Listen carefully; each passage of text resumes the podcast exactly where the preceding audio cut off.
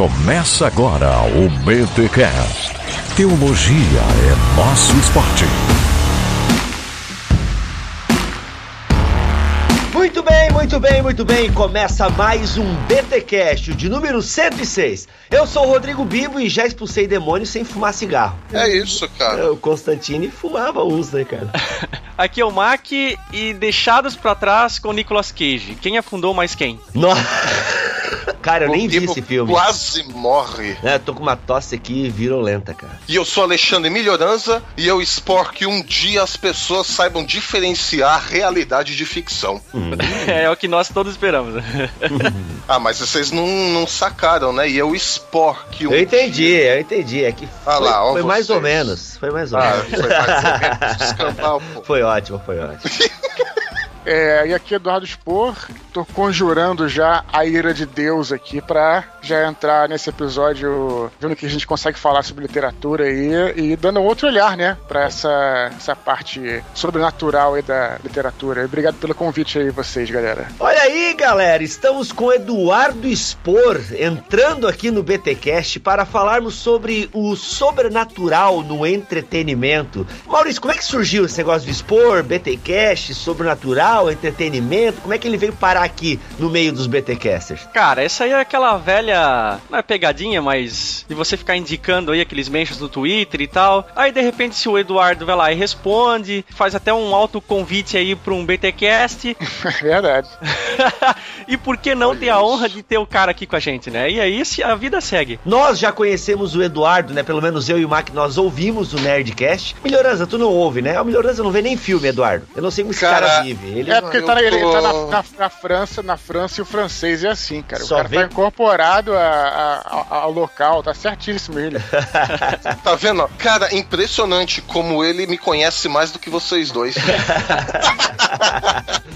E nós já conhecemos o Eduardo já lá. Cara, nós acompanhamos, Eduardo. Pra nós, a gente fica bem feliz mesmo em ver o podcast, porque até onde eu sei, né, o podcast foi responsável por te lançar aí, né, no mercado editorial, a Batalha do Apocalipse. Eu tenho a versão lançada pela Nerd Store, cara. Caramba, então é roots mesmo. É, é só não é mais roots do que aquela capa azul, né, que parece, parece que foi uma primeira versão que você fez e tal. É, aquela tem até meu telefone, meu endereço, é bom ninguém encontrar, não. E aí, de repente, você lançou essa pela Nerd Books ali, essa versão eu tenho. Você chegou a vir em Joinville aqui. Eu e o Mac temos fotinho com você. Cara, e a gente ficou feliz. Tanto que foi nessa onda aí que também veio, né, a, a BT Books. Nós lançamos livros também. E a gente também deve bastante da nossa vida aí e- e a- ao podcast e tudo mais. E a gente fica bem feliz, cara, em, em te ver assim, é, hoje em dia, né, com uma editora, lançando o teu trabalho. Você agora vivendo, né, da escrita. Você era jornalista antes, né, Eduardo? É, agora, é, sim, sim. Eu acho que jornalista sempre, você sempre acaba, sempre é, né? Mas Aham. eu também sempre fui escritor e tal, mas Uhum. quero agradecer pelo convite aí e dizer que eu também escuto vocês aí e sou fã do programa e tal, e só que eu não comentava muito, assim, tava só escutando ali, mas parabéns pelo projeto, pela iniciativa, pô, valeu por me convidarem aí. É que eu já consegui falar aí. Vamos lá então, gente. Hoje nós vamos romper aí com o tecido da realidade, não? Como é que vai ser isso, velho?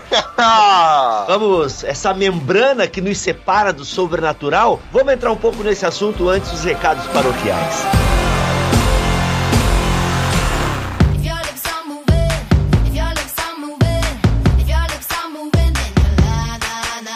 E nos recadinhos paroquiais dessa semana, senhor Maurício Machado, sempre bom lembrarmos da BT Store. Olha aí, a BT Store com um produto novíssimo no seu catálogo. Olha, aí, exclusivo. Exclusivo! Exclusivo.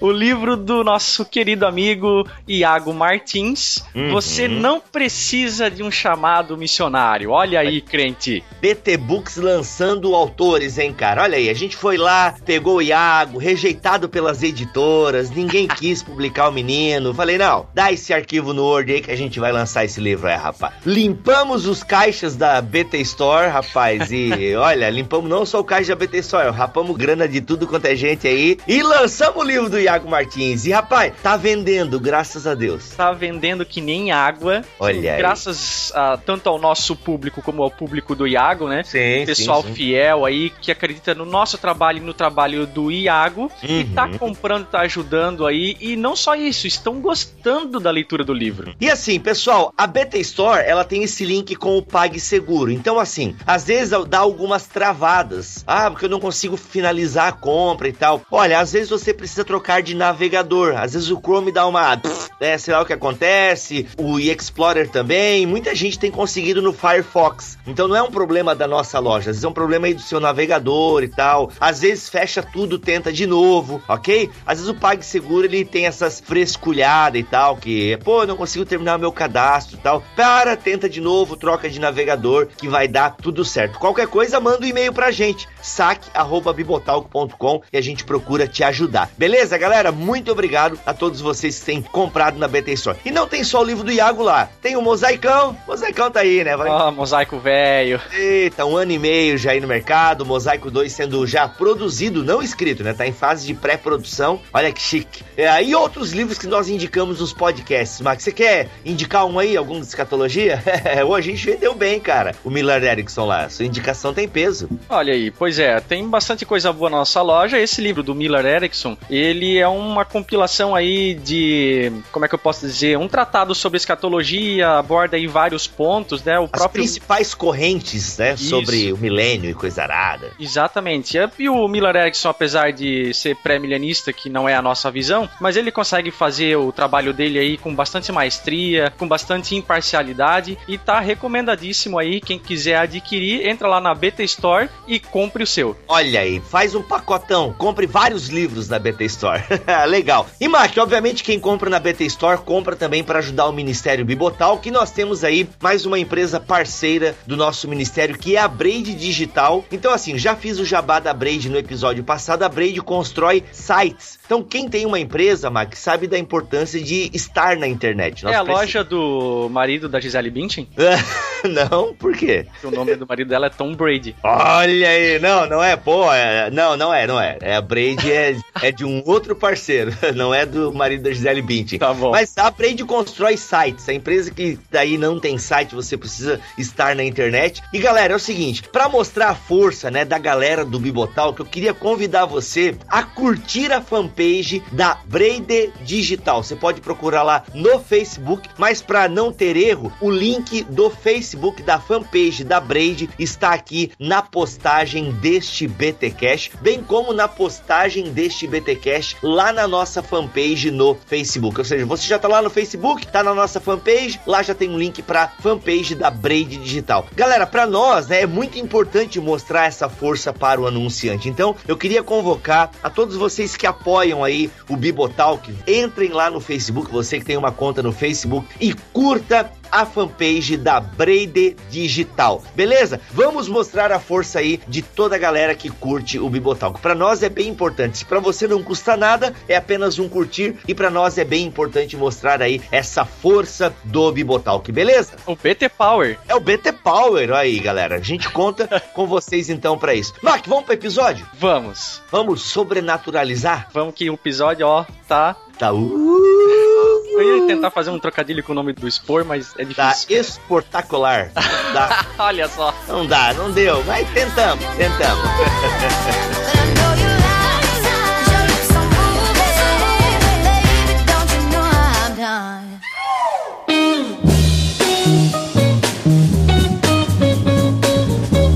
A gente está aqui então, gente, reunido com o Eduardo Spor, nosso convidado especial, para falar sobre sobrenatural. Difícil é, mas eu acho que nós temos que fazer é definir o que é sobrenatural. É, eu penso assim, né? Se a gente for separar a palavrinha ali em duas, não é? Sobrenatural. Então, você tem uma camada de naturalidade, ou aquilo que acontece ordinariamente Uhum. durante todos os dias, o sol se põe, o sol nasce, partindo, claro, de uma perspectiva de quem observa, né? E você tem coisas coisas que supostamente, subjetivamente, acontecem num outro nível, num outro plano, que estão sobrevoando, né? Ou estão, está sobre, como a palavra diz, sobre esse natural. E que aí você tem diversas tentativas de descrever esse sobrenatural a partir de diversas perspectivas, né? Normalmente as religiões dão cabo disso. Então você tem uma infinidade de religiões e espiritualidades aí que tentam viver ou entrar em contato com esse sobrenatural. É o que não tem explicação científica também, né? Ainda que muitas vezes a gente vê a ciência tentando explicar, né? E às vezes até acha explicações para coisas que as religiões consideravam sobrenaturais. E aí deixa de ser sobrenatural, então. Sim, um exemplo, né? A questão da a, a- natureza tem os seus fenômenos naturais, mas nas religiões antigas esses fenômenos não eram compreendidos, então viravam divindades e tudo mais, né? Com o avanço da ciência, o ser humano descobrindo o seu habitat natural, ele não, isso aí não é um, não é o Thor, né? Não, isso é um trovão mesmo, que é o encontro, né, da massa quente com a massa fria e toda aquela coisa e tal. Algumas coisas foram desmistificadas, né? então de- deixa de ser sobrenatural. Mas até hoje, né, mesmo com todo o avanço da ciência, com a ciência querendo se impor, nós temos relatos de coisas sobrenaturais que nós não entendemos, né, que estão fora da nossa compreensão, digamos assim. É interessante pensar como é que esse conceito do sobrenatural surgiu a partir da observação da natureza. Se você for voltar lá pro tempo dos Neandertais, se você for voltar lá pro tempo do Homem das Cavernas, é, o que se observava era pela observação, né? Você vê tudo que é jogado na natureza se transforma. Se, o cara faz um cocô ali, ele vira adubo. E quando é, o Neandertal ou o Homem das Cavernas via alguém morrer, ele observava. É, eu não tô entrando no conceito, nada assim, tô dizendo o que, que ele observava. Ele observava que havia alguma coisa ali, né? Porque há uma hora atrás o cara tava acordado, tava quente, tava falando com você, e no momento que ele morre, alguma coisa que tem nele some, assim, não tá mais ali. E pra onde é que foi essa coisa? Levando em conta que nada na natureza é, se perde, tudo se transforma, assim, alguma energia, aí você, aí você vai divergir, você pode discordar do que, que é essa energia, né? Muitos vão dizer que é simplesmente a energia dos átomos e tudo mais que se foram embora, outros podem pensar que se era uma consciência, essa consciência foi daquele lugar para outro lugar. Então é interessante como é que essa observação, assim, ó, não, não se sintam ofendidos. Eu sou o advogado do diabo aqui. Mas assim, é, o que acontece é isso, né, cara? Que a gente tem que ver pelos dois lados, né? Muita gente fala assim, não, então o sobrenatural, não existe nada de religião tal, porque isso não é absolutamente normal nem natural. Enquanto na verdade não. Na verdade esse conceito surgiu pela observação da natureza. Foi uma coisa lógica. Tanto lógica que você pode observar que isso é uma constante em todas as religiões de todas as partes do mundo. Não existe cultura que não tenha esse conceito religioso de que existe um outro plano é, apoiando o plano físico. É interessante que esse plano sobrenatural ele é algo que suporta, na verdade, não o contrário. Na maioria, eu tô falando não de cristianismo, tá? Eu tô falando de antropologia, eu tô falando de mitologias em geral. Então é interessante colocar isso, né? Porque o sobrenatural tá aí, tem a ver. Sobrenatural, quer dizer, sobre natureza e natureza. Veio da observação da natureza, observação da, até da ciência, por assim dizer, né? E para o cristianismo, digamos, para a teologia, o sobrenatural é algo comum, né? Se nós partimos já dos textos sagrados do cristianismo, e a gente pode, vamos ficar só aqui no cristianismo na- nesse momento, mas o sobrenatural para nós é algo comum, né? Porque nós estamos numa religião que fala de um Deus que se revela, que fala com as pessoas, que orienta um povo. Então, para nós o sobrenatural é algo comum, digamos assim. Nós até explicamos no episódio sobre anjos e vamos falar ainda sobre demônios, né? Mas naquele episódio sobre anjos, fica bem claro que nós acreditamos em seres espirituais. E seres espirituais demandam em fenômenos incomuns, digamos assim. Então, para nós, teoricamente, não deveria ser novidade fenômenos incomuns. Bom, a partir da nossa cosmovisão cristã, nós cremos que o sobrenatural ele ele está mais envolvido com a causa, né? Porque na verdade ali no frigir dos ovos, o sobrenatural ele vai se revelar no natural, quer dizer, no nosso mundo aqui físico onde a gente vive, né? Por exemplo, o caso aí da maioria dos milagres, né? Sim. Ah, tem uma origem sobrenatural, mas que se manifesta aqui no físico, no nosso mundo, no natural. Uhum. Exceto algumas poucas vezes aí, por exemplo, Jesus andando em cima da água, né? É um que eu me lembro aqui de cabeça, que realmente foge bem dos padrões da física, da natureza, né? Uhum. Mas- Mas... isso é milagre, né? Isso, então, não, mas por exemplo, as 10 pragas do Egito, os 10 sinais do Egito, Sim. pode ser considerado milagre também. É um Mas tem sinal. explicação científica, tu quer dizer? Isso, e se revela, se, mani se revela não, se manifesta no natural. Ah, Jesus transformou a água em vinho. Uhum. É um milagre, mas a molécula mudou, quer dizer, se manifestou no natural. Poderia ser passível de uma análise empírica naquele momento, né? Sim, exato. Então, exceto o único caso assim que eu me lembro, mas depois nos comentários aí a galera pode até adicionar outros, né? O único que realmente quebrou, o único não, vai. O que eu me lembro agora de cabeça que quebrou mesmo as leis da física, que foi sobrenatural assim, foi Jesus andando em cima da água. Mas há quem Vocês- diga que ele sabia o caminho das pedras, né? É, então, obedecendo a narrativa, eu diria isso, né? Ali sim quebrou até o, a natureza, né? A parte física da coisa, né? Ah, tem, se você pegar a transfiguração dele, quer dizer, depois que ele ressuscita, então você vê Jesus com seu corpo já ressuscitado, mas fazendo algumas proezas além da Também. física, né? Sim. Isso tá é, atravessando parede. O C.S. Boa, boa, Lewis vai também. Dizer que ele era mais real que as paredes, né? Por isso que ele conseguia atravessar e tal, né? Que não era ele o fantasma, que quem era fantasma ali são- eram as paredes pra ele. Ah, Pode. tem até a ver com o que eu falei um pouco antes, de, desse plano espiritual é, obedecer essa lógica da maioria das religiões, que o plano espiritual, na verdade, é o plano base. E a gente é secundário. Isso Sensacional. tem a ver- Uhum. Mas isso não sei o que tô falando, não, cara.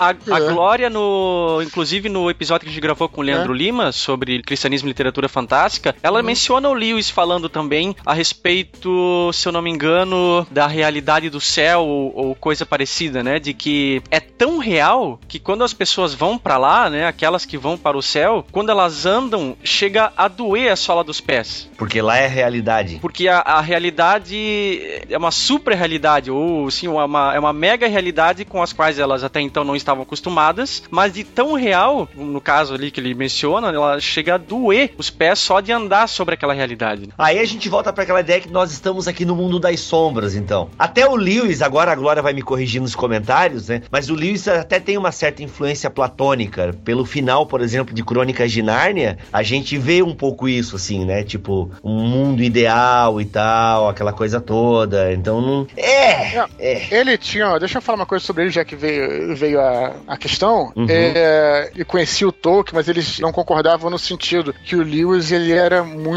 Como eu vou chamar assim? Literal, vamos dizer assim. Então o Tolkien não gostava muito disso. Ele não gostava muito de fazer essas alegorias, entendeu? Não que ele não se influenciasse sobre as coisas que aconteciam no mundo, entendeu? Mas eles não gostavam de fazer essas alegorias diretas, que o Lewis fazia muito, né? Só tô fazendo um comentário literário da coisa, né? Então vamos voltar aqui para a pauta. Nós falamos aí de milagre sobrenatural. Realmente o milagre entra nessa questão do sobrenatural, ainda que possa muitas vezes ser explicado a partir da ciência, mas o fato em si não deixa de ter sido milagre. Nós acreditamos, né? Os cristãos acreditam em milagres, é, na operação de milagres é, nos dias de hoje. Não aquilo que a gente vê na televisão. É, eu imagino, Eduardo, que tu já deve ter visto alguns programas cristãos aí na televisão e tal. É, Eu acho Cara, que. eu adoro mesmo. Eu adoro. Eu adoro. Mas, Eduardo, aquilo. aquilo- verdade. Mas a gente não é aquilo, tá, Eduardo? O cristianismo verdadeiro não é aquilo que tu vê na televisão, cara, por favor. eu sei, eu sei, eu sei. Ali tem uns é, eu- exageros, uns atores contratados, né? Ali É. é a sua fonte de inspiração, Eduardo, é isso? Pegando essa brincadeira, mas respondendo mais ou menos sério, eu sou fascinado, sim, com todas as manifestações é, religiosas. Então eu, eu curto, cara, eu gosto de ver, sim. Eu me amarro, é assim, óbvio que tem minhas opiniões, né, contra ou a favor, mas assim, eu curto sim, cara, eu acho maneiro. Até abrindo um parênteses aqui, mas até que ponto, Eduardo, tu acredita nessas coisas? A tua série de livros começou lá com a Batalha do Apocalipse, depois agora você tá fazendo uma série de livros até culminar nessa grande batalha, lida com o sobrenatural, né? Você lida com anjos, com é, seres malignos, é, outras criaturas e tudo mais. Até que ponto, né? Você pra ti é tudo literatura ou existe uma crença por trás desse sobrenatural? Não, veja bem, no caso dos meus livros, né, é fantasia. Fantasia. né, isso aí é importante falar. tal. Mas é, tem que levar em consideração o seguinte: as pessoas às vezes acham, né, que aquilo até já recebi e-mail, as pessoas ficam achando que aquilo é verdade e tal. O que tá ali, obviamente, não é verdade, é, é fantasia. O que, que é verdade ali das coisas que eu escrevo? As metáforas são verdadeiras. Por isso que às vezes a pessoa tem um curto-circuito, de repente pode achar que, porque ela, algo que tá ali pode espelhar na vida dela. Não tô falando de anjos, não. Vou dar um, um exemplo. A hierarquia de anjos que eu coloco nos meus livros, né? Então, por exemplo, tem os querubins, que são anjos guerreiros, tem os ofanins, que são anjos da guarda, anjos bondosos e tal. Não que existam querubins ou ofanins da maneira que eu coloco no livro. Não é isso. Mas aquelas caixas, aqueles, vamos dizer, aquelas personalidades, elas estão dentro de nós. Por exemplo, ontem mesmo eu fui correr aqui em Copacabana e aí o cara passou na minha frente e aí eu, eu desviei do cara e aí depois aí o cara me xingou, continuei correndo. Quando o cara me xingou, você sente aquela vontade de, porra, eu vou voltar lá e vou dar um soco no cara. É o querubim que tá se apoderando de você. A tua personalidade. Aí vem o orfanim, que é o anjo da guarda, e fala, calma, cara, isso aí não tem nada a ver você fazer isso tal. Então, é, são metáforas. Eu podia seguir aí, por exemplo, com as caças de anjos, com todas as várias coisas que eu coloco no livro. Tem anjos que são os rashmalins, que são anjos, não são malvados, mas eles são juízes, eles, eles são torturadores, eles, né, eles julgam as pessoas e tudo mais. Quem nunca julgou, a gente tenta não julgar, né? Cristo falava isso. Mas nós somos seres humanos, pecadores, né? Como vocês sabem. Meu terapeuta fala isso. Ele fala, cara, sentir você vai sentir. O que você vai fazer com isso é que é a questão. Então é isso, cara. Assim, então essas metáforas são verdadeiras. Mas, obviamente, né, que você vai ler o primeiro capítulo do meu livro e vai ver um anjo no topo do Cristo Redentor, é óbvio que aquilo é materializado. É óbvio que aquilo não existe, é óbvio que ele é fantasia. Mas as metáforas são verdadeiras, então tem que deixar isso muito bem claro. É, e talvez por isso as pessoas fazendo essa conexão com a vida delas que dá esse curto-circuito. Aí eu vou lá e falo, explico o que eu tô explicando pra vocês aqui. Aham, E nos anjos, que inspiraram as literaturas, tanto a Bíblia Sagrada como o vasto material do período interbíblico. Tu acredita em seres espirituais ou não? Tu é materialista? Quando me perguntam sobre isso, eu, eu tenho uma definição sobre a minha filosofia de vida, que eu sou um cético. Eu sou um cético. O que, que é um cético? As pessoas entendem essa palavra de forma errada. Sim. As pessoas veem é, um cético e acham que o cético é aquele cara que não acredita em nada. Na verdade, Isso. não. Na verdade, o cético é aquele cara que se questiona sobre tudo. Então, é, e eu também eu gosto muito de filosofia. Assim começou a filosofia, você se questionando. Então, tem muito a ver com a minha história de vida, cara. Quando eu era criança, eu estudei numa escola católica e lá eu tinha uma aula de religião e de ciência. Eu acho que eu já falei isso em outros programas. Uma religião e ciência, uma assim depois da outra. Era até engraçado, né? Então eu ficava me perguntando, tinha mais perguntas do que respostas. Então, qual é a minha filosofia de vida? Pra ser bem direto e ser bem claro. Eu acho que tudo é possível. Então, assim, eu não, não, não, não posso dizer que existe tal coisa, mas também não, não vou dizer que não existe. Isso me permitiu, essa filosofia de vida, me permitiu que eu passeasse aí. Eu já. Eu viajei muito pro exterior, né? Que meu pai é piloto e tal, e eu tive essa oportunidade única ao longo da minha infância e adolescência. Então, isso, essa visão, essa filosofia me permitiu passear, me permitiu entrar numa mesquita, como eu entrei em Istambul, e olhar aquilo com um olhar maravilhado. Assim como eu entrei numa catedral, e assim como eu entrei no, num mosteiro lá em Portugal, onde tem os monges caputinhos, que é, eles fazem voto de pobreza. Tudo isso eu vejo com é, maravilhamento, não sei se diz essa palavra assim, mas eu vejo dessa forma, entendeu? Então essa é a minha filosofia. Se eu acredito ou não, eu vou dizer, não sei, cara. Não sei, assim. eu, acho, eu, eu, eu, acho legal e respeito todos que acreditam e os que não acreditam.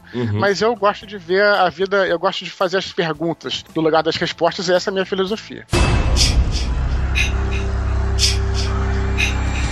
É interessante essa tua fala, Eduardo, porque até mesmo dentro da teologia a gente tem uma o segundo pressuposto. Independente daquilo que você esteja crendo ou defendendo dentro de um determinado aspecto teológico, ninguém está livre de pressuposto. Eu imagino que pro autor, ou seja um diretor de um filme, um produtor de um filme, ou uh, para um autor de algum livro, mesmo que ele seja de ficção ou fantasia, de alguma maneira os pressupostos desse autor acaba se refletindo nos seus escritos, né, ou na sua obra. Então ele não tem como se livrar daquilo que ele é enquanto ele está escrevendo ou enquanto ele está dirigindo algo. É, eu acho que é um pouco por aí. Você me lembrou também, eu sou fascinado por história, por antropologia, por vários desses, é, desses estudos, né? E agora você me lembrou é, um pouco sobre uma questão a respeito de Cristo, que os antropólogos falam muito, e mais uma vez, não estou dizendo que estão certos ou errados, né?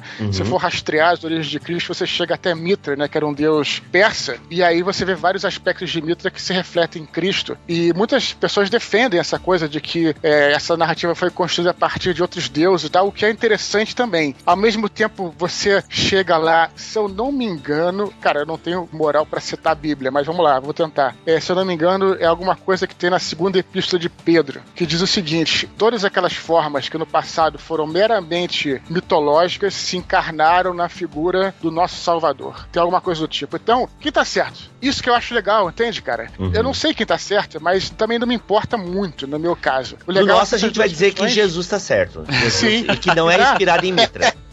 Mas isso que é legal, é, é- é ver se os, todos os lados da história, né, cara? Uhum, uhum. Tem um. é, já que tá falando de literatura, tem é, um- uma série de livros que eu adorei, que é do Bernard Cornwell, né? Que é aquele do Rei Arthur. Uhum. E essa série é fabulosa e fala ali várias coisas. Ele fica no limiar, cara. Quando a gente fala de magia lá, o Merlin fazendo as magias dele e tal, tem uma hora que o cara descobre, ah, mas o que você fez foi um truque. Ele fala, ah, foi um truque, mas não quer dizer que não exista magia. Então você fica sempre no limiar e você, quando você acha que você, ah, eu descobri como é que é o truque, aí acontece uma coisa que tu não consegue. Entende? Isso pra mim é o que traz o fascínio pra vida, na minha opinião, assim. Então essas coisas são legais. Então eu não, não- eu só coloquei esse até pra, eu sei que eu vou divulgar esse podcast pode ter até alguns leitores meus que estejam escutando. Ah, tem. Poxa, cara, certeza. legal se você vê pelos outros lados. Essa pelo menos é como eu penso. O teu ponto de vista, ele realmente reflete esse ponto de vista é, do cético ou do agnóstico, digamos assim. É, não sei se eu poderia usar esse termo agnóstico também, né? Tanto faz. Tipo assim, se existe ou não existe, eu não posso provar. Então, a diferença é que tu tem um interesse pelo assunto, né? E tal. Eu não sei nem se não posso provar. Eu acho que não, não me importa muito provar, entendeu? Uhum, entendi. importa levar isso como uma dúvida e continuar procurando e procurando, procurando, até porque eu vou falar uma coisa é, sem querer é, puxar pros meus livros e tal, mas tem personagens que, nos meus livros, que chegam, arcanjos e tal, e chegam a, a saber tudo sobre o universo, e quando eles sabem tudo, eles já não têm muito por que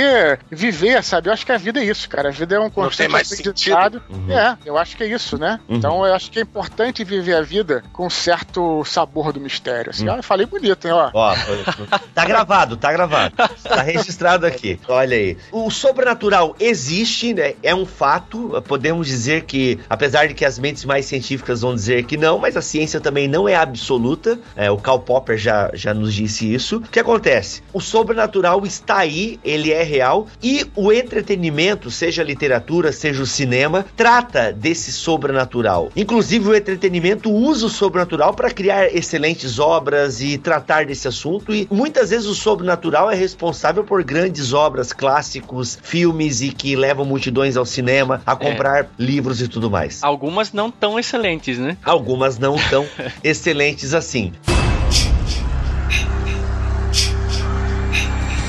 Me veio um exemplo na minha cabeça, ou pelo menos dois, na verdade. A gente tem lá no século XIV Dante Alighieri com a sua Divina Comédia, dispostas aí, acho que. Eu não sei se é três volumes, mas mais três assuntos: Inferno, Purgatório e Céu. Eu não sei se todos aqui chegaram a ler alguma coisa dele. Eu li, é, eu tenho os livros, é, o livro, na verdade. Eu não li todo, mas li algumas partes, assim, porque é um livro difícil de ler. A versão, pelo menos que eu tenho aqui, é, não é uma versão em prosa, é uma versão em poesia. Então é, é difícil a gente seguir, assim, né? Mas eu, eu tenho uma, uma noção, sim, e li algumas coisas, assim. E temos um contemporâneo, pelo menos dentro aí de um mundo ou de um gueto evangélico, que fez muito sucesso, assim, vendeu muito nas livrarias, que é o famoso Divina Revelação do Céu e do Inferno da Mary Baxter. Não sei se vocês chegaram a ou já ouviram o nome dessa autora. Já, isso é. Eu li isso aí quando eu cheguei na igreja, cara. Tá louco. É difícil até você dizer se aquele autor, principalmente no caso dela, Ela caso- não escreve fantasia. ela não escreve fantasia. Não, não, Exatamente. Ela, é- ela encara como uma revelação que o próprio Deus deu pra ela. Ela começou com o inferno, né? Divina Revelação do Inferno. Exato. Que veio bem na onda da Rebecca Brown. Eram livros que eram super lidos nas igrejas. A... Ele veio para libertar os cativos, o Prepare-se para a Guerra, Divina Revelação do Inferno, né? Os dois primeiros da Rebecca Brown e esses da Mary Baxter. E depois que ela veio com a Divina Revelação do Céu. Isso. Ela não, ela acredita que ela foi levada mesmo por Deus nesses lugares. Ela não escreve ficção, ela escreve um livro mesmo para cristãos lerem e se embasarem. Não tem o nome pra isso, não é chama ficção bíblica, é isso? Cara, É que o problema é que ela acha que aquilo realmente aconteceu com ela, Não, né? mas é uma É o história, mesmo caso né? do Daniel Mastral, Bibo. é, vai nessa Filhos do linha aí. Fogo, né? Filhos Isso. do, fo- Filhos do Fogo. Filhos da Luz. e Filhos da Luz. E, e eu li os quatro, hein? É que assim, é, expor, pra tu entender a nossa realidade, nós Aham. acreditamos em céu, né? Os cristãos ortodoxos, eles acreditam em céu, eles acreditam em inferno. Pra nós isso é- são realidades que vão nos encontrar após a morte. Então pra nós isso, a doutrina cristã ortodoxa acredita nisso. O Aham. problema da Mary Baxter é que ela escreve um livro como se ela, Deus tivesse revelado as entranhas do céu e as entranhas do inferno, e ela escreve isso como verdade. E pra nós que acreditamos nisso, mas nós não acreditamos na experiência dela. Então pra nós o que ela escreveu é uma ficção, porque pra nós ficção não é necessariamente uma realidade. Ainda que possa ter literatura fantástica na Bíblia, né? A gente explica isso no episódio 66, que a Mary Baxter escreveu é uma história, né? Pode ter ali princípios verdadeiros, mas nós não acreditamos como ela defende. Não, aconteceu mesmo, Deus me levou pro inferno, me mostrou as camadas do inferno.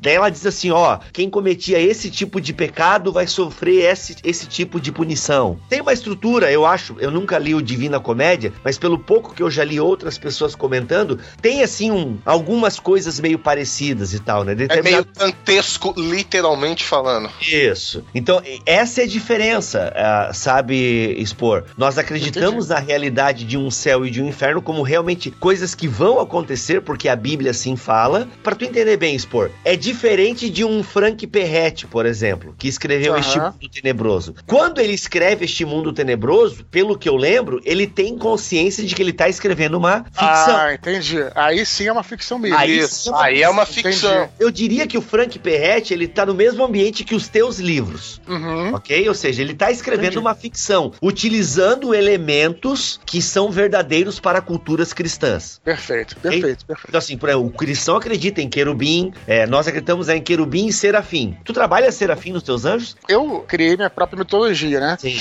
Uhum. Pra isso, né? E os serafins lá são os anjos mais elevados, mais próximos de Deus, Ah. e os elementais, que são os stins, que aí mexe com fogo e tudo mais, tá?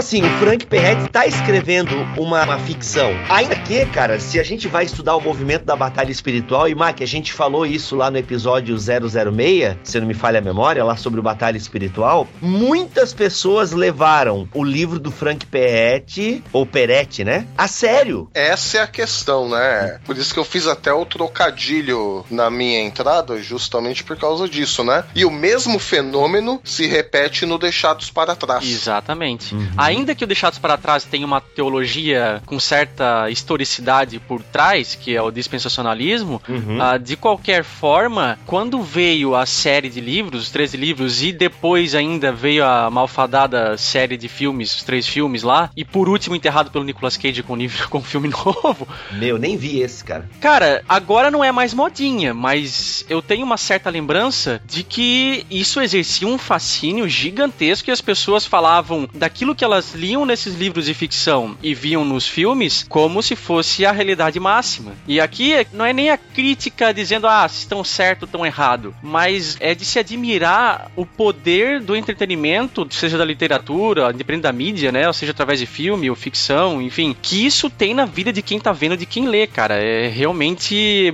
interessante se observar isso, né? Então, eu tenho uma pergunta pra vocês em relação a, a esse livro, Esse Mundo Tenebroso, especialmente aos teólogos aí, que é uma pergunta que eu queria fazer, mas antes eu vou falar que de repente deve ter algum ouvinte que nunca ouviu falar desse livro. É um livro evangélico, certo? Sim. Posso uhum. falar isso? Sim. Excelente, é um livro extremamente bem escrito, na minha opinião. Basicamente, vou falar rapidamente: é uma, é uma cidade, uma pequena cidade, Uhum. e nessa cidade existe uma batalha espiritual entre anjos e demônios. Uhum. Só que o bacana é o conceito que os caras colocam, que eu usei nos meus livros, Uhum. que é um conceito de plano astral. Que eu acho que eles não falam plano astral, eles falam mundo espiritual, mas eu usei como plano astral. Mas é o seguinte: você tem lá o plano físico e tal, e os anjos, eles estão ali do lado, os anjos e demônios estão do lado das pessoas, mas uma coisa meio, meio ghost, né? Uma Uhum. coisa meio invisível e tal. Uhum. E eles influenciam, e é legal porque quando eh, as pessoas fazem oração e os anjos ganham mais poder, por causa dessa oração ficam mais fortes e tal, é muito bem escrito, tem uma trama muito legal. É um livro que vale muito a pena ser lido. Não achei, é, para quem tá escutando e é meu ouvinte aí, não achei um, um, um livro assim, é, muito preacher, né? É, Uhum. Vou dizer assim, eu achei um livro tranquilo, você consegue ler numa boa, assim, sem, sem se sentir incomodado. Então fica. Não causa fica- mas- proselitismo, é isso? Não tenta te converter à religião cristã. É, exatamente. Eu acho que é a melhor maneira de você até converter o cara é você, né, só dar um exemplo. É que nem pai, né? Pai tem que dar o exemplo. Mas aí eu vou falar pra vocês, eu, eu pergunto, né? Essa mitologia, essa. Vamos não botar mitologia, vamos botar essa, esse cenário que o Frank Peretti coloca aí, é, nesse mundo tenebroso, ele espelha uma realidade, um tipo de seita evangélica é, ou todas. Como é que funciona, assim? É porque existem é, seitas diferentes, né? O que, que ele espelha aí? Aquele entendimento deles, daquele tipo de religião, Não, ele espelha, digamos, o padrão mais. É ruim falar fundamentalista, mas não, não me entendam fundamentalista nesse mau sentido que a gente tem hoje de fundamentalista, né? Mas sim, ele espelha mais aquela aquele padrão de evangélico que a gente está acostumado a, a ver. Embora isso não se reflita em todas as igrejas evangélicas, né? Uhum. Por exemplo, tem igrejas evangélicas que não vão crer ou não vão ensinar que quanto mais você ora, mais a mão de Deus se move em seu favor.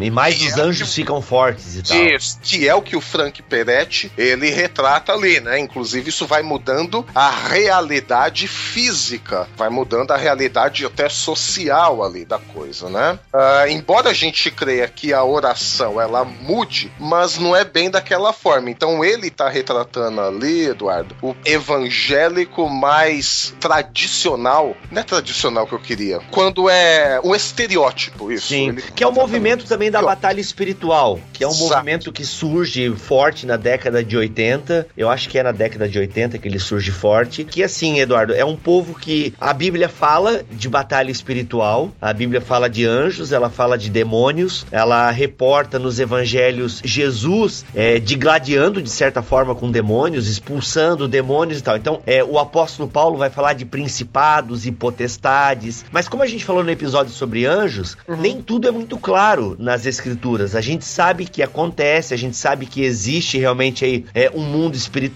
é que existe uma batalha, digamos assim. É que a gente usa esse termo batalha, já fica, né? A gente já imagina realmente como a capa do teu livro, né? Que, Aham. o, que o Harold desenhou lá, né? Existe. O problema é que essas pessoas e esse movimento da batalha espiritual, eles ampliam demais. E aí eles literalizam demais. a é, e ampliam o que as escrituras querem dizer. Então, existe demônios, existem é, demônios que fazem coisas ruins, nós acreditamos, a ortodoxia cristã acredita nisso, num poder maligno é, e também nos anjos de Deus que estão ao redor daqueles que acreditam, que protegem. Não anjo da guarda, né? Ainda que Uhum. anjo da guarda é uma questão a ser discutida e tal, mas nós acreditamos na proteção dos anjos e tudo mais. Esse pessoal, o que, que eles fazem? Eles ampliam essa ideia para coisas que às vezes são, né, podem ser estranhas e tal. É, pesquisa um dia, Eduardo, aí uma, uma autora cristã chamada Neuza Itioca. Uhum. Pode ser até fonte de inspiração aí pra ti. Então, ela o que? Ela vai ampliar, né? Muito. Então, aí chega. Mas cuidado, cuidado, hein, Eduardo. Cuidado que. Não, Eduardo é vacinado, não vai ter problema. Ah, Então, assim, então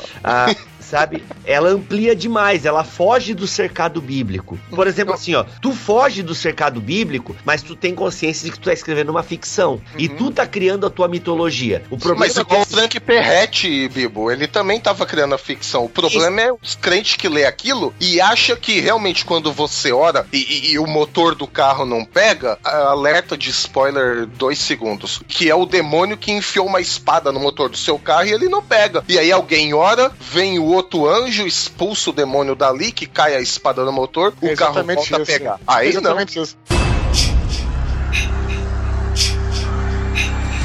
A minha pergunta é assim, é muito porque é, eu não tenho certeza se existem seitas. Eu acho que nos Estados Unidos, bom, no mundo inteiro, mas existem seitas é, muito específicas. Por exemplo, tem aquela que os caras dançam com cobras. Aquilo não é é uma seita protestante, se eu não me engano. Uhum. Até um morreu, não teve um que morreu esses tempos? Morreu, morreu, exato. Então, eu não sei se existe uma seita específica que tenha normatizado tudo isso, ou se o Frank Peretti, nesse livro, esse mundo tenebroso, se se foi ele que dramatizou, porque ali tem coisas muito específicas, diferentes do que você falaram. Por exemplo, é, e que eu achei muito maneiro em termos literários. Por exemplo, a, a hierarquia dos demônios. Eu achei é, um ambiente de opressão quando você mostra os demônios ali, que é como se você tivesse numa empresa, numa corporação e que fosse algo as pessoas sempre querendo. Você não pode nem dar as costas, você não pode virar, virar de lado, porque nem vai te. né? E sempre tem um cara mais forte. O cara se acha fodão, aí vem outro que é o mais forte, que parece um, um leão, aí esmaga o cara, assim, é, é um pouco assim. É sempre esse ambi- ambiente opressor. Então eu não sei se, por exemplo, essa normatização, essa hierarquia, por exemplo, ele criou ou se espelha uma seita específica, mas não sei se também se importa também, né? É, eu confesso que eu não sei te dizer se ele tirou de algum lugar. Da Bíblia não foi, né?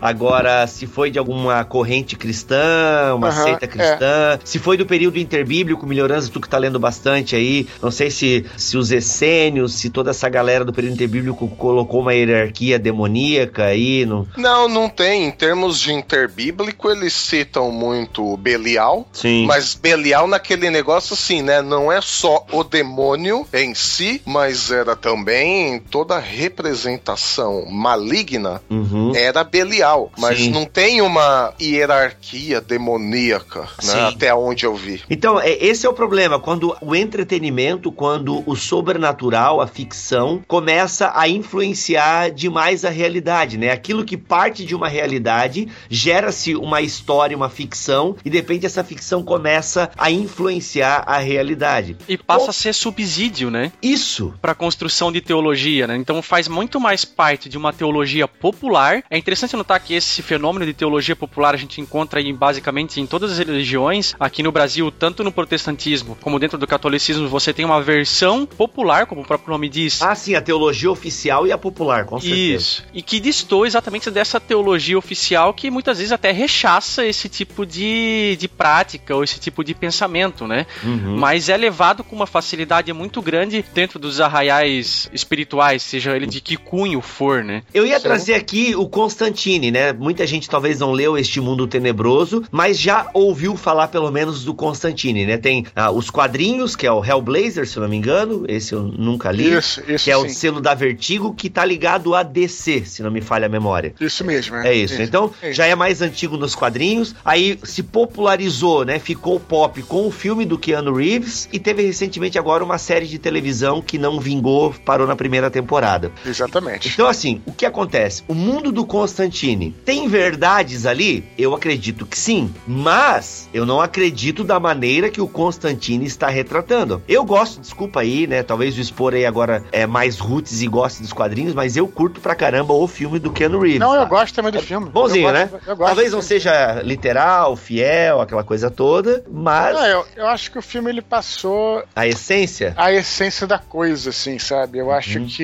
Eu gostei do filme, foi uma coisa que muita gente é, falou que era algo assim que. Assim, foi muito contra o. é, por exemplo, o nego já torceu o nariz quando soube que ia ser em Los Angeles e não que ia ser em Londres. É. Né? Constantino ia ser moreno em vez de ser louro, sabe? Sim. Que tinha muita porrada e tal, mas assim, primeiro que eu acho que o filme é bom, e depois foi a maneira que conseguiram levar o filme às telas, entendeu, cara? Porque Sim. também, se você fosse fazer um filme independente, ia chegar, sei lá, talvez nas locadoras, não existe mais locadora, mas enfim.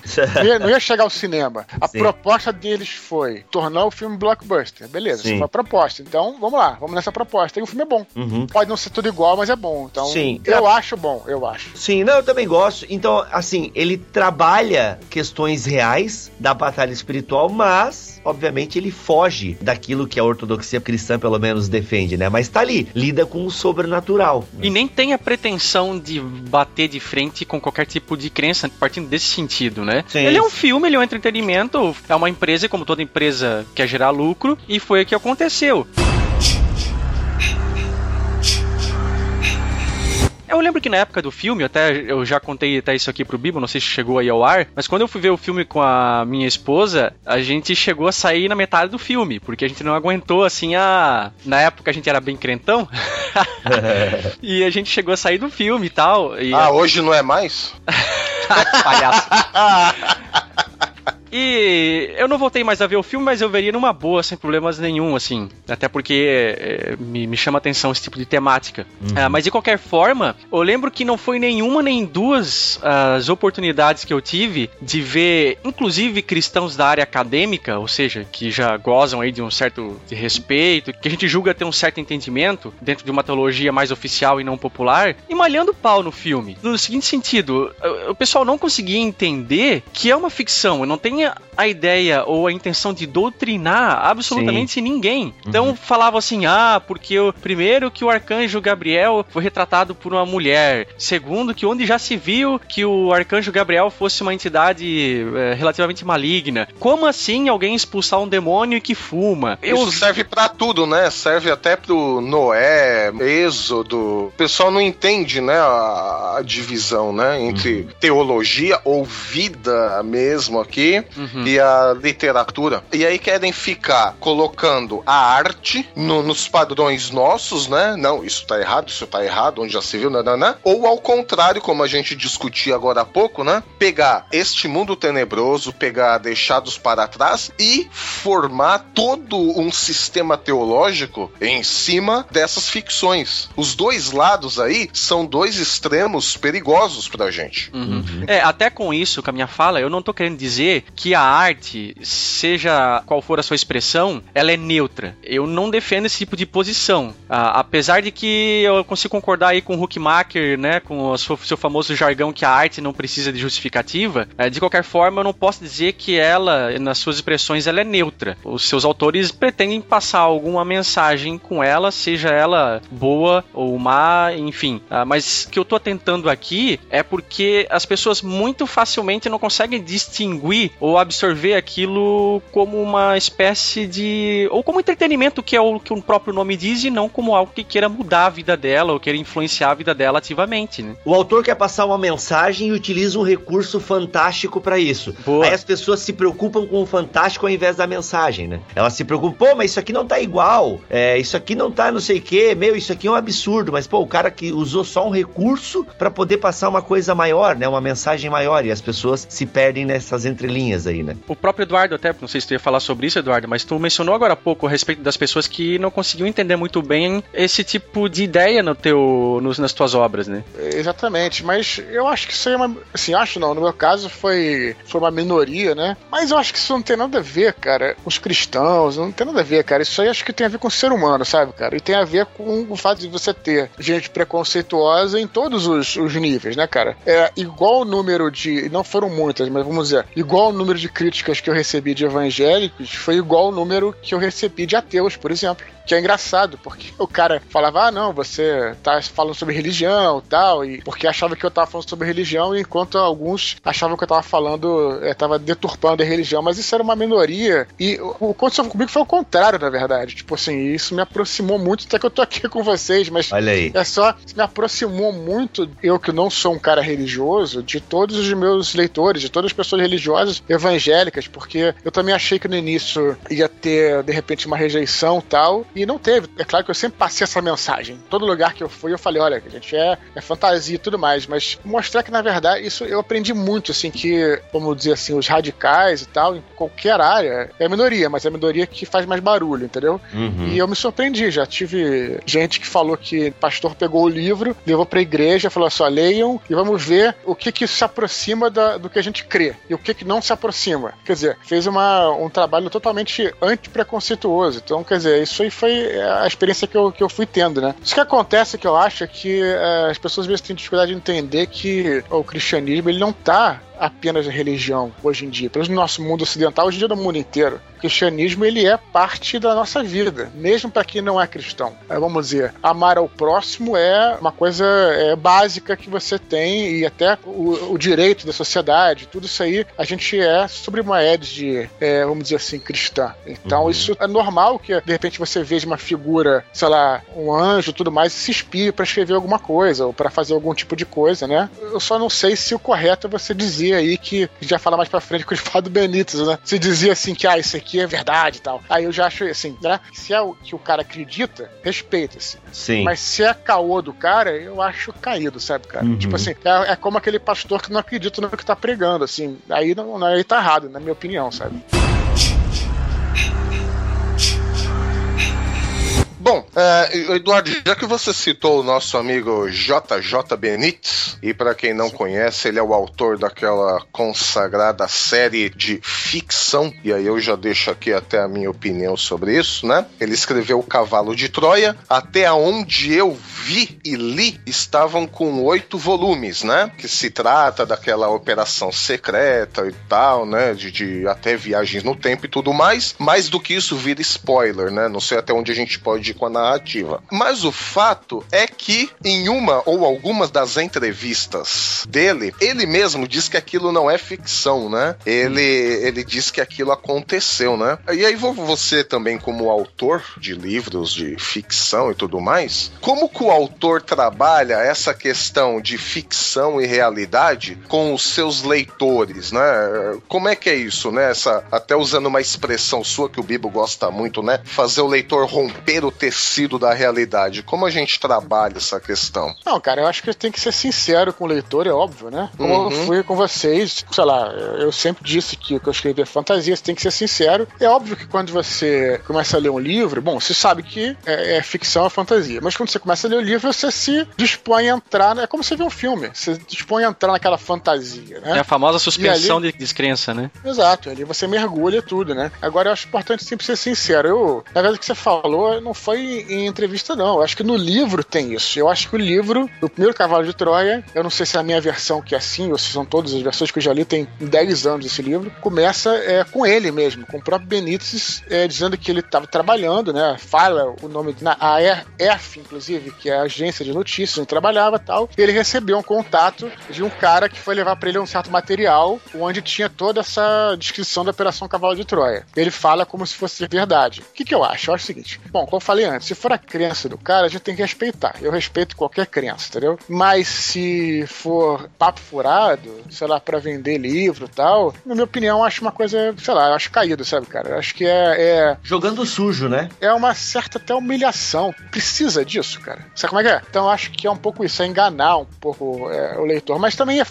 julgar, porque, né, eu não sei o que, que é o que, que não é. Ah, É, você diz no caso assim, ele sabe que ele está escrevendo uma ficção, porém ele vai colocar na narrativa que não é uma ficção, só pra dar um burburinho a mais, né? Se essa foi a intenção dele, isso foi. Ah. Eu, acho- eu, eu não acho legal, entendeu? Porque do próprio livro, como eu tô falando, se eu não me engano, no próprio livro começa ele dizendo que. É verdade, não Ele você tem razão. Com a primeira pessoa, ele falando dele. Isso. Ah, eu recebi uma coisa e tal, blá, blá, blá, blá, que era aquilo, entendeu? Um documento e tudo Não, mais. e ele mesmo, até com relação aos outros personagens do livro, as viagens que ele faz, até a saudade depois que ele fica daquele tempo que ele viveu, um negócio engraçado, né? Parece que é ele mesmo, né? Ele dá um tom muito realista nisso. é Agora, verdade. não vamos julgar, não vamos julgar. Se o cara, de repente, vamos dizer, tomou, sei lá, um LSD ou qualquer coisa assim, e realmente acha que aquilo aconteceu, Meu Deus. se o cara Isso, acha que aquilo aconteceu, vai que. ah,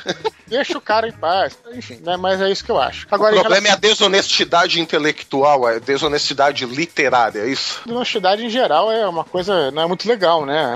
Seja caso, intelectual ou literária. Sim, sim. Acho que sempre tem que jogar limpo. Acho que não tem necessidade. Acho que quem joga sujo é porque talvez não tenha. Não tô falando dele, tá? Vamos, vamos lá. Sim, sim. Mas se você jogar sujo é porque você não tem as- os predicados pra conseguir que aquele teu jogo limpo vingue. Será que o Dan Brown joga sujo? Porque assim, é bem claro já na capa do livro dele, tá lá, romance. Ok, então se é um romance, já é uma ficção. O pessoal acha ah, livro Dan Brown, romance. Meu, achei que fosse outra coisa. Gente, romance é um, um gênero pra histórias em geral, não é um cara que ama uma guria e beija na boca, não é isso? é, é um romance, uma história, uma ficção. Tá bem claro já na capa do livro que é um romance. Mas ele diz e já deu declarações que brinca com realidades. Uhum. E aí, ele joga sujo? Eu não tô lembrando o que, que ele considera real no livro dele. Eu, eu juro que eu não tô lembrando. Eu teria que reler e ver o que, que ele. É, é, por exemplo, real. Assim, até onde eu lembro, assim, a história existiu. Existe igreja católica, existe templário, existe as cidades. Existe um Ah. livro apócrifo que fala sobre um suposto Isso. relacionamento de Jesus com Maria. Exato, isso tudo existe aí, claro, mas é, até onde eu percebi, ele não insinua que tudo aquilo realmente exista. É, assim, no nosso dia a dia, né? Que em uma terça-feira do dia tal. é, Ah, não, sim, sim, cara, não. O Robert Langdon, tudo é ficção, mas eu digo, será que ele brinca com verdade e ficção? Porque ele às vezes passa essa ideia, né? Por isso que a Igreja Católica faz o maior jabá dos livros dele, que, poxa, isso é excelente, né? Eu acho que essa coisa de brincar de realidade ficção não tem nada a ver nem com o religião nem nada. Isso aí é uma coisa. Tem até uma classificação de livros. É, é comum, tem uma, uma, uma vertente de escritores que faz muito isso. O Ken Follett faz isso, não é? O... Ken Follett, o James Clavell, você sabe quem é? Ele escreveu Shogun, dentre outros livros. É muito bom o livro, assim. É um livro sobre a história do Japão e tal, e na época real do Japão e tudo. Pra não ter esse problema, é engraçado como os haters, né? Pra não ter esse problema, o cara, inclusive, trocou o nome dos daimos, né? Dos caras lá que, dos senhores feudais mais famosos. E aí ele falou: Ah, eu troquei o nome dos daimos pra nego não cair em cima de mim, não ficar puto comigo. Aí o nego ficou putaço com ele. Que ele Porra, mudou. você mudou, mudou, não sei o quê. Então, não agrada ninguém, né? É complicado.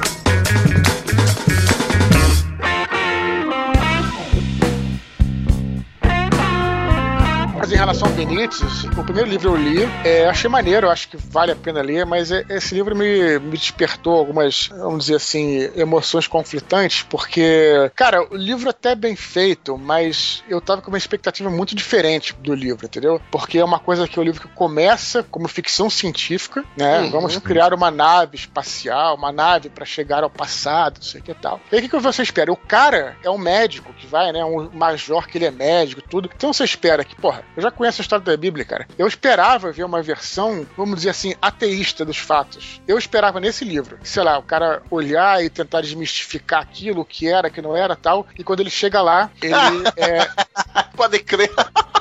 Ih, rapaz, você, você ficou decepcionado com, o- com o- o relacionamento dele ali. com- Não, e, e não agrada nem. E aí que tá, aí vamos lá. Aí tu chega lá e o Cristo é, é o Cristo mesmo. Eu sei de onde você veio e tal, não sei o quê. Aí beleza. Aí eu tô falando isso, de repente os teus ouvintes aí que estão escutando vão falar: ah, legal, legal. Pô, bacana, é Cristo mesmo. Mas daqui a pouco o cara bota o anjo Gabriel descendo e na verdade é uma coisa que te induz a pensar que é um alienígena. Aí f... deu barraco, sabe? No entanto, no entanto, é um livro que vale a pena ler, é um livro legal. Eu acho que ele tem um conhecimento grande da Bíblia, eu acho que ele leu aquilo. Em certos momentos é quase como se você lesse alguns dos evangelhos em prosa, em certos pontos, sabe? No dia a dia de Jesus. Jesus ali numa quarta-feira, aí ah, na semana seguinte, ali numa terça e tal. É engraçado. é. Eu li também, é, assim, só que eu, eu fiquei com essa mesma sensação sua, mas como cristão, eu falei, mas meu Deus do céu, o que, que ele tá tentando dizer aqui, né? Que, É, até em relação ao ET, tem um, eu li também um pedacinho de um outro livro dele, que é o OVNI de Belém, se não me falha a memória, que ele explica que as estrelas que guiaram lá, a estrela que guiou os reis magos, é, na verdade, um OVNI. né? Então Aham. ele, brinca também com ufologia e tal. É, não é sério. Mas não é. que ufologia não seja algo sério. Não, quis, Não, não, não. eu não quis dizer isso nas entrelinhas. Não me, não Sim, me sim, não, mal. é, pois é. E aí Uhum. você pensar que o cara, sei lá, tá escrevendo oito livros e ele acha que isso aí é real, assim, é, Pois é. é con- confuso, né? É, ele achou uma fórmula, deu certo, ele criou o público dele, ele tá seguindo em frente. Agora, não me venha dizer que aquilo é verdade, né? Eu acho que é aí a desonestidade que a gente vem falando.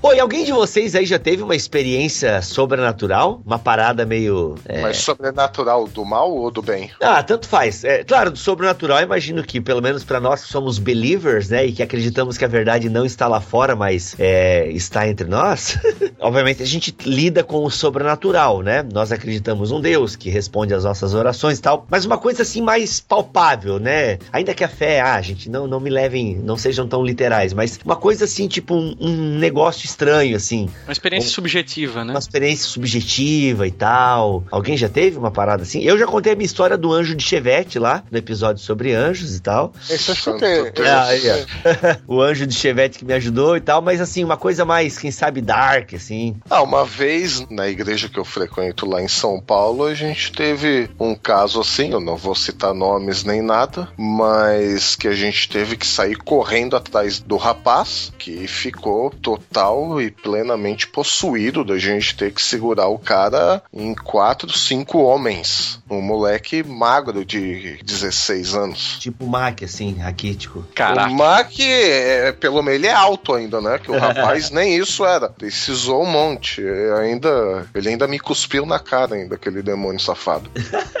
É, eu num retiro, cara, de jovens, tinha uma menina, cara, se esperneando lá, assim, tipo, e nós fomos lá tal, oramos, é, a gente repreendeu, como a Bíblia manda, tudo e tal. É, foi sinistro, cara. Só que assim, depois fui conhecer um pouco a história da menina, ali eu acho que foi a única vez, assim, que eu fiz uma oração de exorcismo, né? Depois a menina se acalmou, tudo e tal. Mas depois eu fui conhecer um pouco a história da menina, ah, e cara, ali, ali eu acho que era, não era uma possessão real, sabe? Ali eu acho que foi uma autossugestão negativa, assim. Foi, acho que ali foi mais uma carência da menina mesmo. Ela era bipolar. Uhum. E- e- então, assim, acho que ali foi um método que ela achou de chamar a atenção, né? Da maneira mais. ah, bem, como é que eu vou chamar a atenção? Ela não foi pro lado positivo, ela foi pro lado negativo, digamos assim. E ela criou toda uma situação de envolvimento com bruxaria. Mas o envolvimento de bruxaria dela era ler livro do Harry Potter, entendeu? É, então. Ah, mas pra Neuza Itzioca isso já basta. Já basta, não, é, pra tu entender, Eduardo Spor, quando o Harry Potter surgiu aqui no Brasil, ah, uma ala mais radical do cristianismo, eles diziam que nós não podíamos ler, né, Harry Potter, que isso era ter contato com bruxaria e tal, né? Eu sei, eu acho que eu vi na época isso. É, então assim, tu vê, são Santo cristãos Deus. que exageram, né, que exageram Sim, sim. demais e tal, e que muitos jovens tiveram início à bruxaria por causa do livro. Cara, não duvido disso também, não duvido, né, a gente sabe que tem muita gente que realmente se deixa influenciar por qualquer coisa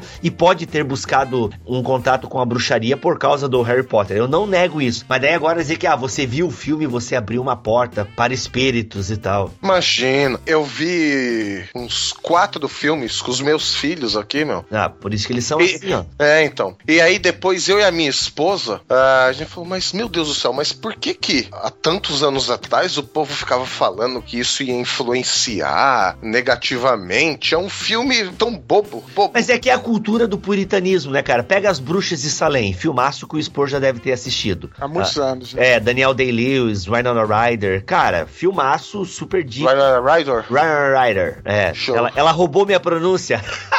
Nossa. Ótimo. Ela é cleptomaníaca, pô. Era, pelo menos, não sei como é que tá hoje. Então, assim, pô, ter, ter que explicar a piada é muito ruim, né? Ah, o que acontece? É aquela neura, né? Que qualquer coisa, qualquer coisa, Pois você é. abre porta pra um sobrenatural e tal. Qualquer coisa abre porta pra isso se você também tiver querendo procurar também. A Esse é chave o lance, né? mestra. Aí. É, A chave é isso aí. mestra. Já assistiram? É, cara. Já, já assisti. É um bom filme de terror.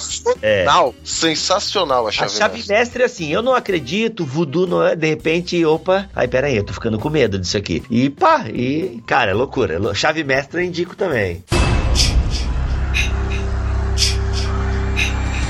E aí, Spor, você já viu um anjo, não? Alguma coisa assim? Pô, cara, eu, eu até foi bom que eu fui é, o último a, ser indagado aí, porque eu tava até pensando em alguma história que eu poderia contar de interessante, mas eu cheguei à conclusão que minha vida é muito desinteressante nesse sentido, cara. Eu acho que é por isso que eu escrevo, cara. Porque, tu inventa coisas interessantes, então. pois é, cara, eu nunca tive nada.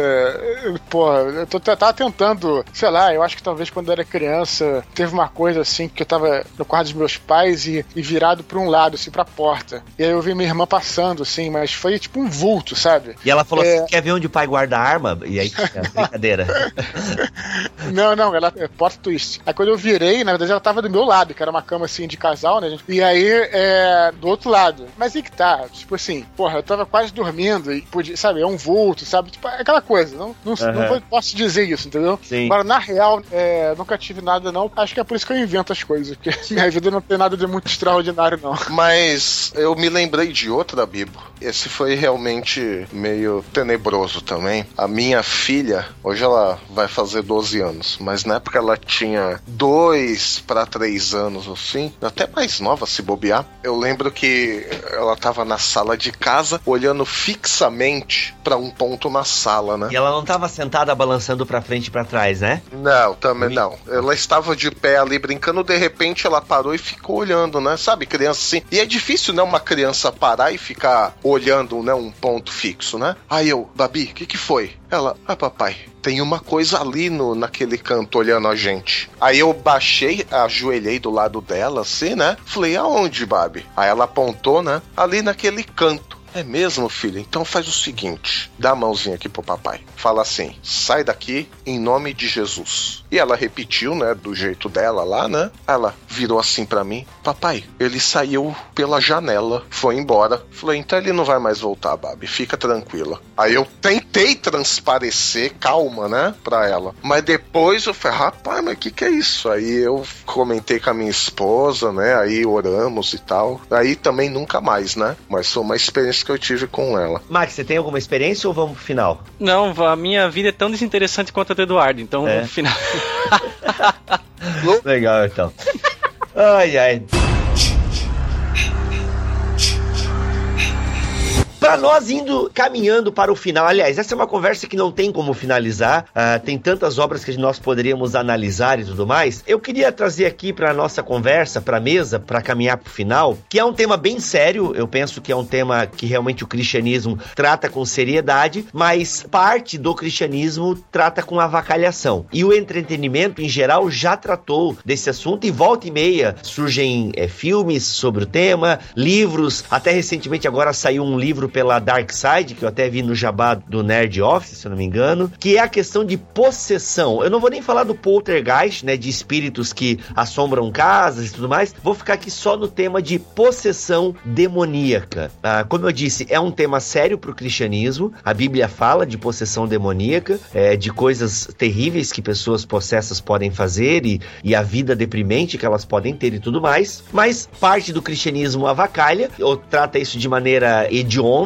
e, e até como maneira de ganhar dinheiro, como a gente pode ver no neopentecostalismo. E é só você ligar a televisão para ver a brincadeira com esse tipo de coisa. E o entretenimento trata e já tratou muitas vezes sobre isso. O filme, acho que o mais famoso de todos é O Exorcista. Penso que todos nós aqui já assistimos ao Exorcista. E eu li o livro também, que é muito bom, cara. Olha, cara, é o Exorcista que também se propõe a. Ele tem um background histórico verdadeiro que se Não, baseia, não. No, não é? Ou Não, então não, é o- não, olha só. Aí o autor é outra coisa. Aí o autor ele é bem honesto, tá? O que, que ele faz? Ele pega uma história que aconteceu, que, Aham. enfim, aí cada um vai ter sua versão se foi possessão ou se foi, digamos, uma crise lá de qualquer coisa. Ele pega um caso que existiu é, em Washington, só que era um garoto, e ele escreve um livro não sobre o caso, ele se inspira no caso. Muitas das coisas são iguais. O livro que você lê, o livro não é verdadeiro. Tanto é que é uma garota no livro. Sim, E ele pega aquela história como inspiração Uhum. É, não só a história como coisas que aconteceram, como situações que aconteceram. Nesse caso, o autor é honestíssimo. né? Honestíssimo, né? Ele, ele se baseia num fato É. né, ou num acontecimento que para alguns é um fato, para outros é uma autossugestão negativa, alguma coisa assim, enfim. Mas então eu lembrei, é o caso de Emily Rose, é, Ah, o exorcismo de Emily Rose. Esse, se eu não me engano, ele procura ser realmente o relato de uma história. Tem até áudios no YouTube que mostra, né? O caso real mesmo. Não sei se vocês já procuraram. Não, rapidinho, só pra galera não se confundir, que você colou um no outro. Na Isso, verdade, colei, assim, colei. O Exorcista é uma história que Aham. aconteceu em Washington, beleza, ponto final. Ok. Emily Rose é outra parada. É outro caso que virou filme. É mais fiel à história verdadeira e legal que o filme ele mostra realmente esse conflito, vamos dizer assim, que... Posso falar? Posso falar Claro, spoiler liberado agora de o caso É, Emily Rose lá. é muito bom pra quem é cristão também, que é essa coisa que o padre, ele toma uma certa decisão de, se eu não me engano, de fazer um exorcismo em vez de dar um tipo de remédio. É grosso modo que eu tô falando que eu não tô lembrando os detalhes, tá? Mas enfim, o padre, por ministrar esse exorcismo e a menina morre, ele é julgado. Isso, né? Então começa é um, filme, com julgamento o filme, eu não vi Já- ele inteiro. é um filme de tribunal. E aí a questão é saber assim, se, beleza, a menina morreu. O padre, ele agiu profissionalmente, digamos assim, se você é um padre e você recebe a confissão de um assassino e você, sei lá, é, tudo bem, tô botando questões extremas, tá? Mas onde eu quero chegar é o Sim. seguinte: ele agiu de acordo com a postura profissional dele, fez o melhor possível, ou será que ele se omitiu e deixou a garota morrer? Esse é o lance do filme, entendeu? Sim, uhum.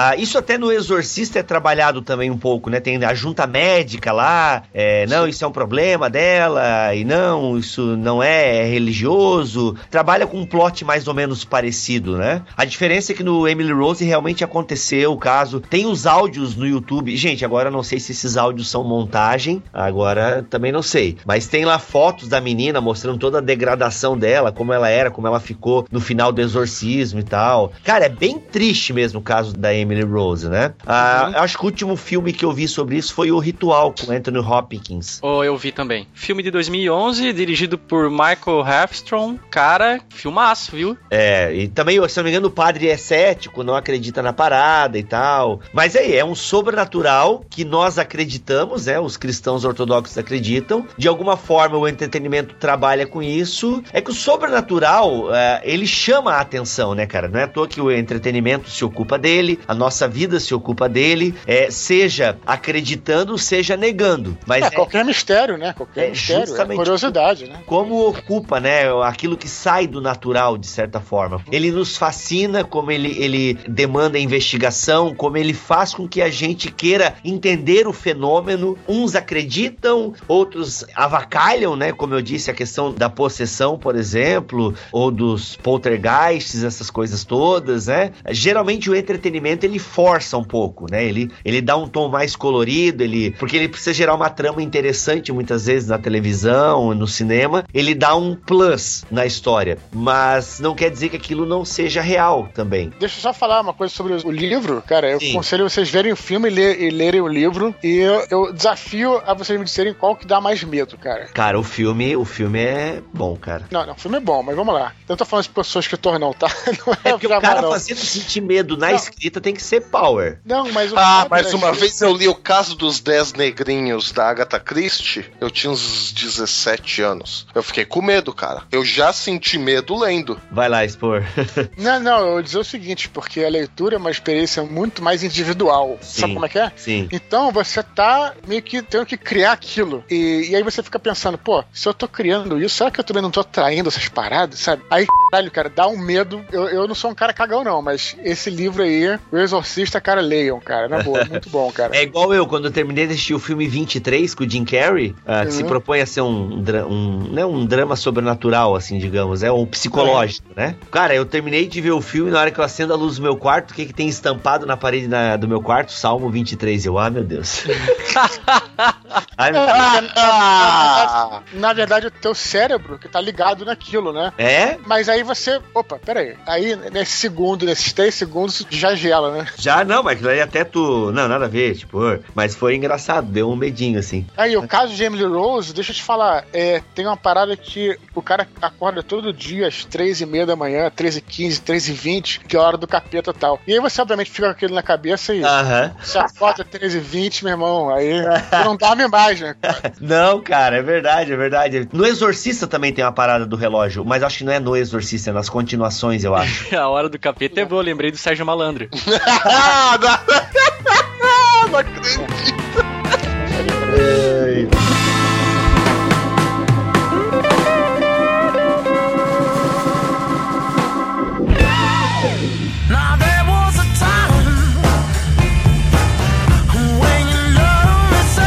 Muito bem, gente, vamos ficando por aqui com mais um BTcast. Fugimos um pouco, né, aí desse nosso universo mais teológico específico, fomos aí para o entretenimento e a gente falou um pouco aí, os comentários estão à sua disposição. E aí conte-nos uma experiência sobrenatural que você teve, que filme que você assistiu que você ficou pensando sobre o tema, fez você aprofundar sobre o tema ou não. Enfim, galera, eu vou ficando por aqui, sou Rodrigo Bibo e eu curto esse tema sobrenatural, realmente até pra vida ter um pouco mais de graça. Aqui é o Mac e teologia é o meu entretenimento.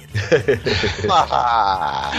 E eu sou Alexandre Melhoranza e Cruxis Sancta Sit Mirolux, non Dracusit Mirodux, Vade Retro Satana, Nuncan Suade Miravana, Suntimala Cailibas Ipsi Venena Bibas. Bibas? Caramba, cara, o que, que aí foi? Uma benção exorcista? Não, não, é o Vade Retro Satanás em latim. Aqui é Eduardo Spor, é, espero que me chamem mais vezes aí. Obrigado pelo convite, adorei bater esse papo com vocês aí. Muito legal o programa, agora tô animado pra escutar o resultado aí. A gente te agradece também pela disponibilidade aí, expor, cara. Feliz mesmo por ter você aí no nosso podcast. E, cara, e quando é que sai o próximo livro aí? Da... Não sei se tu já pode dar essa informação. Sai em novembro, sai em novembro. É o último livro da série Filhos do Éden. Poxa, quem quiser conhecer, é só entrar em contato pelas redes sociais. Eduardo Spor, você encontra no Facebook, Twitter, é, enfim. Então, pra você que curte anjos, espadas, você que curte lutas e plot twists e histórias, tá aí toda essa mitologia criada pelo Spor envolvendo recebendo anjos, a sua caça de anjos. Tá bem legal. É fantasia, é, é- é É fantasia. fantasia. Vou deixar bem claro.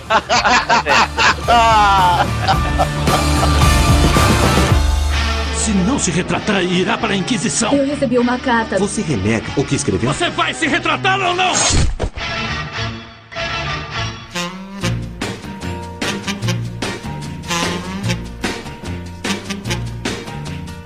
Fala crente!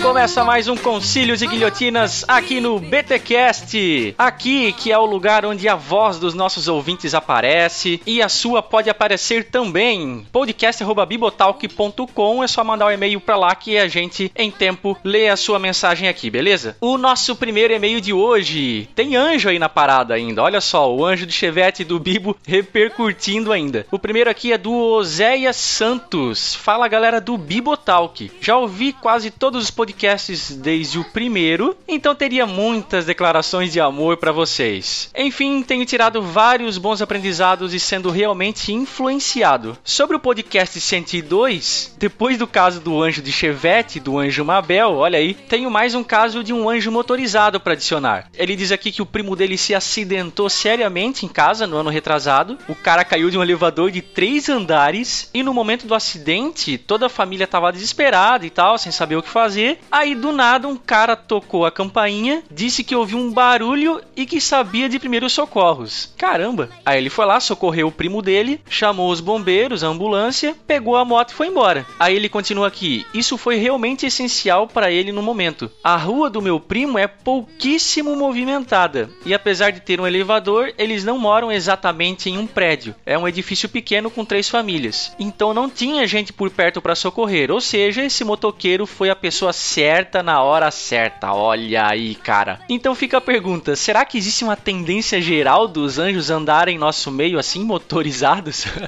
cara, olha, Oséias, eu não sei, mas é uma história excelente essa, hein? Aliás, melhoras pro teu primo aí. E você, ouvinte, tem história de anjo aí pra contar? Continua mandando pra gente aí que, se for uma história legal, a gente lê ela aqui no nosso Concílios e Guilhotinas. Próximo e-mail aqui é do Jonatas Cairan. Olá, galera do BTcast. Pela primeira vez estou escrevendo pra vocês. Já ouvi quase todos os BTcasts. Conheci vocês há pouco tempo atrás pelo meu pastor e quero agradecer pelo trabalho que tem me ajudado muito, pois sou professor de EBD e de teologia. Que Deus continue abençoando vocês nesse ministério que é fantástico.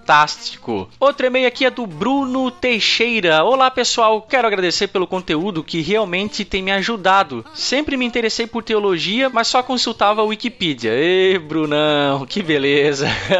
Tenho passado os episódios para o meu celular e compartilhado o conteúdo com um amigo. O problema é que a galera da minha igreja sempre me ataca com o famoso a letra mata. Aí o pessoal diz que eu devo falar mais do amor de Deus, e bababá. Só que é engraçado que ninguém evangeliza e ora comigo por alguém. Logo eles que dizem que teologia esfria. Pois é, tô terminando a série Gigantes e tenho uma sugestão de tema. Quando puderem, falem sobre Pedro Valdo, o cara que deu origem aos valdenses. Olha aí, Bruno, sugestão anotada. Em tempo, quem sabe a gente possa abordar esse nome numa série Gigantes, beleza? Outro e-mail aqui é do Saulo Eloy de Andrade. O cara vem aí com um e-mail etílico, por que não dizer?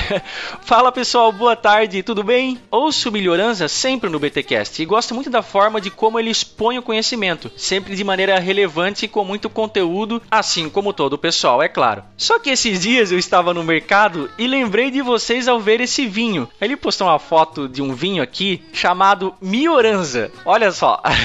que beleza. Nome bem parecido com o do Melhoranza. O engraçado é que do lado do vinho tinha um anúncio dizendo o seguinte: menor com álcool não é legal. Eu não me contive e tive que rimar. Sensacional.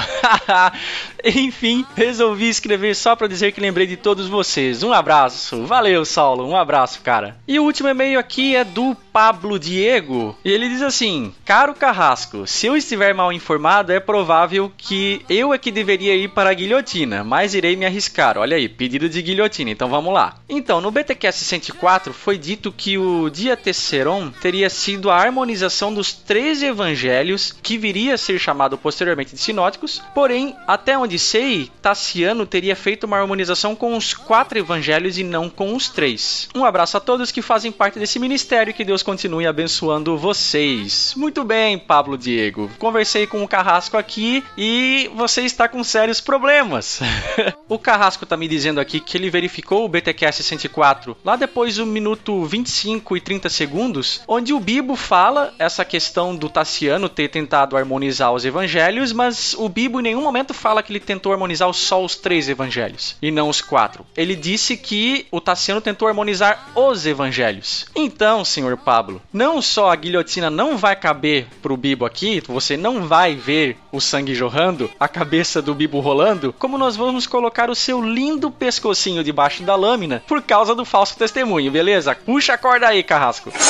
Olha aí, é pro pessoal aprender a não acusar os BTcasters injustamente. Brincadeiras e sangue à parte, temos um recadinho de um dos nossos ouvintes. Olha aí o que o Gerson mandou pra gente no seu efeito BTcast. Efeito BTcast.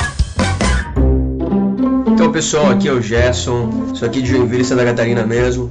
Passando só para parabenizar pelo BTcast 104, Evangelhos Sinóticos, muito bom.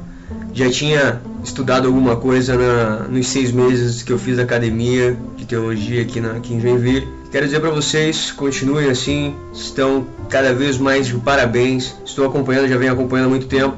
Tive né, a honra de, de conhecer aí o, o, o Bibo lá na faculdade ainda. Então, a partir desse momento, venho acompanhando e digo que cada vez está mais sensacional né, o programa aí. Que vocês continuem abençoando ao povo evangélico com assuntos relevantes para nós. Ok? É isso aí, fiquem com Deus. Até mais. Valeu, Gerson. Muito obrigado, cara. Um abração de toda a equipe BTcast pra você aí. Crente, quer mandar o seu efeito BTcast pra nós também? Você pode fazer isso indo lá no nosso site, o www.bibotalk.com. Tem uma barrinha na lateral direita aí dizendo gravar efeito BTcast. Clica ali, grava com uma qualidade de áudio razoável, sem muito barulho no fundo, se puder, beleza? No máximo 1 minuto e 30 segundos, que é o tempo que o programinha aceita. E assim que possível, nós vamos veicular o seu áudio aqui nos nossos recadinhos. Outra forma de você fazer isso é você gravar no dispositivo que você achar melhor e mandar para o nosso e-mail, assim como críticas, sugestões, pedidos de aconselhamento, enfim, se quiser entrar em contato conosco, manda lá para o podcast@bibotalk.com. Último, mas não menos importante, não esquece, crente, estamos nas redes sociais, Facebook, Twitter, Instagram. Acesse as nossas contas aí, estão todas linkadas aqui na postagem desse BTcast, beleza? E dá uma passadinha no nosso canal no YouTube, www.youtube.com/bibotalkvlog. Temos o BT Blog, temos o BT Papo, também os nossos BT Papos Live. De vez em quando temos feito aí. Fique atento, ok? Dê curtir, dê joinha, compartilhe os vídeos nas redes sociais, que assim você faz um BTcaster feliz. É isso aí, crente. Recadinhos dados, um forte abraço e até o próximo BTcast. Um abraço.